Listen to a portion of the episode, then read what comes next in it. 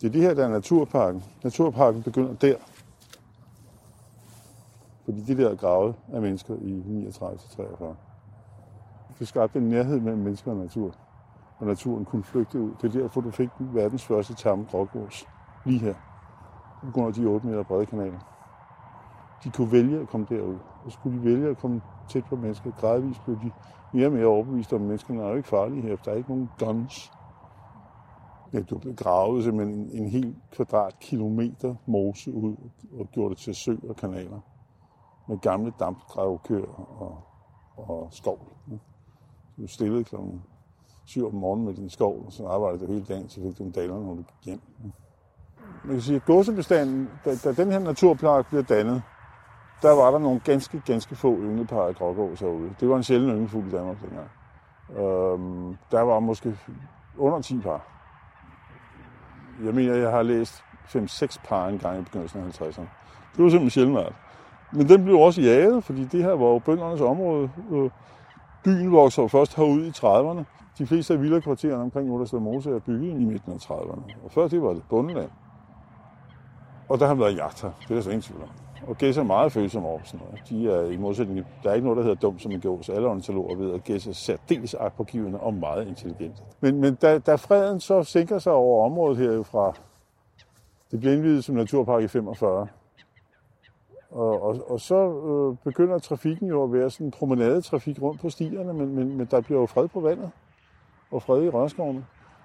Og så vokser bestanden. Da jeg begyndte at komme herude i, i midten af 60'erne, der har bestanden ligget omkring 60-70 par eller sådan noget. Ikke? Og, og der har de vendt sig til, der kommer en musleoverlander lige derom. Så har de vendt sig til mennesker. Allerede der var, var den der nye, øh, det der nye forhold mellem gås og menneske herude færdigt på den måde. De gik og foragerede blandt folk. Og så, jeg mener, det kan vi jo se, de færdes rundt med, med cyklister på den ene side, og hyldende unger i barnevognen på den anden side, og hunde i snor på den tredje side, og de er fuldstændig kolde. Ikke?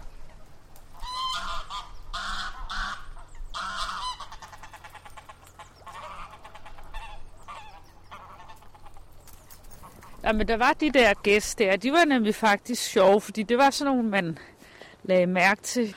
Og så kiggede man altid, så var det sådan, nej, åh, prøv at se, nu er, de, nu er gæsten kommet. Ikke? Så det var sådan nogle forårsbebudere. Når gæsten kom, så... Det meste af bestanden fløj til Cordonania, Guadalquivir-flodens delta i, i Sydspanien, lige vest for Gibraltar. Og det er en tur på cirka 3.000 km i lige linje.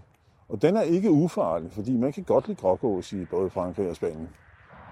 Men nu gider de jo ikke mere, fordi når der er vintergrønne marker her, så står de nede ved Kalvehave i stedet for. Ikke? Det, det er 100 km. Ikke? Og hvad betyder det? Det betyder overlevelsesraten for ungfuglene om den første vinter. Og det er den helt afgørende for alle fugle. Den bliver meget, meget, meget højere. Specielt fordi der heller ikke er ret meget jagt på grågås i Danmark. Der er lidt, men, men i forhold til det, vi havde været udsat for ved at tage til Sydspanien og retur, der er det ingenting. Øh, og så er, er bestanden ikke bare eksploderet her, den begyndte jo så at, at og yngle overalt i Københavnsområdet. Der var ikke ynglende grågæs, da jeg var barn i Gentofte Sø, for eksempel. Nu er der 40 par, ikke? De yngler i Kongens Have, og de yngler i Kastelsgraven. De yngler, der skal ikke være andet end snotklat vand, før der er et, et, et par grågæs, ikke? Og en, og en græsplæne. Altså. Nu kan man jo ikke sparke sig. vej. altså, de tror virkelig på, at de kan dræbe en, ikke? I hvert fald skræmme en væk.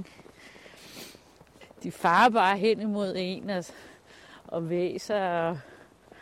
Jeg læste, at her i foråret var der en løber, der var faldet i vandet, fordi de var blevet så bange for en gås.